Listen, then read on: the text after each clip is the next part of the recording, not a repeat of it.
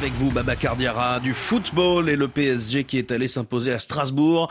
C'était en ouverture de la 20e journée de Ligue 1. 20 comme le nombre de buts inscrits par Kylian Mbappé cette saison en championnat. Le capitaine des Bleus a ouvert le score à la demi-heure pour effacer son penalty arrêté en début de match par le gardien marocain Ala Bellarouche. En seconde période, Marco Asensio pour Paris et Dylan Bakwa pour Strasbourg ont scellé le score de 2-1. Un résultat que regrette l'ailier strasbourgeois auteur du but de l'espoir. Ouais, ouais, il y a beaucoup de regrets. On avait les opportunités de marquer des buts en première mi-temps, surtout euh, dès la première minute, je crois.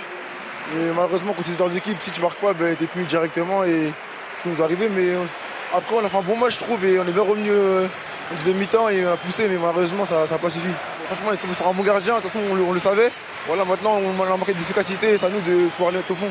Avant le choc Nice-Brest demain entre les deux autres membres du podium, le PSG a provisoirement un matelas de 9 points d'avance. Ailleurs en Europe, le duel à distance se poursuit entre les leaders de Bundesliga. Le Bayer Leverkusen, leader tenu en échec le week-end dernier, veut se relancer chez le dernier Darmstadt. Désormais à deux points derrière, le Bayern Munich reçoit le 12e, le Borussia Mönchengladbach.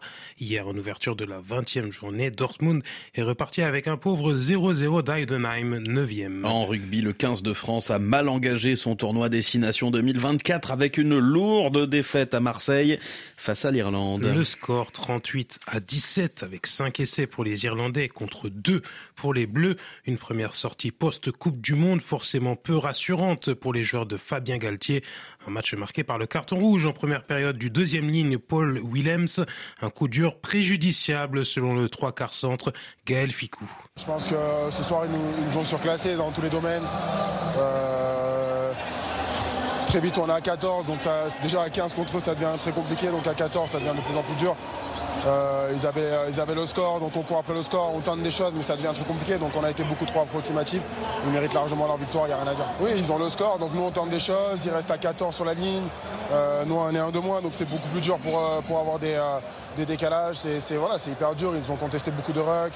On a été inefficace dans les rucks, donc c'est un résultat sans appel prochain rendez-vous pour le 15 de France dans ce tournoi destination, samedi prochain sur la pelouse de Murrayfield en Écosse. Et puis du judo, la première journée du Paris Grand Slam, le plus prestigieux tournoi international de la saison. Première journée qui a souri aux Français, Babacar avec trois médailles d'or à la clé. L'une d'entre elles était plutôt inattendue. Elle est venue des moins de 57 kilos où Faiza Mogdar, 22 ans et 70e mondial, s'est imposée contre celle qui domine la catégorie, la canadienne Krista Deguchi. Mogdar remporte là la plus belle victoire de sa carrière, mais ne participera pas aux Jeux Olympiques, à l'inverse des deux autres tricolores sacrés hier, la gardoise Chirine Boukli, vainqueur chez les moins de 48 kilos, et le seul vainqueur français chez les hommes, Luca Mkedze, qui a dominé dans la catégorie des moins de 60 kilos, le coréen Harim Lee, champion d'Europe en titre et médaillé de bronze au JO de Tokyo. Mkedze est ravi tout en gardant en tête l'objectif principal qui est dans moins de six mois. Je suis très content, euh, franchement, euh, une journée euh, comme ça, je les aime quoi. C'est bien pour la confiance et puis j'espère garder cette confiance tout au long de la préparation parce que moi je suis comme ça, j'ai besoin d'être en confiance. C'est important de sortir les adversaires qui ont été champions du monde, qui ont été champions d'Europe. Après, il faut pas s'emballer parce que ça reste un tournoi. Souvent, les judokas, ils sont au top de leur forme lors des Jeux Olympiques. Donc c'est là où on verra vraiment qui sera le meilleur. J'ai encore pas mal de points où je peux encore progresser, donc euh, le travail va être long encore. Lucam Kizze au micro de Christophe Diremzian. Ce samedi, quatre nouvelles catégories en liste dans le Paris Grand Slam de judo, avec au programme la sextuple championne du monde des moins de 63 kilos, Clarisse Agbenienou. Baba Cardiera pour les sports, merci beaucoup, à tout à l'heure.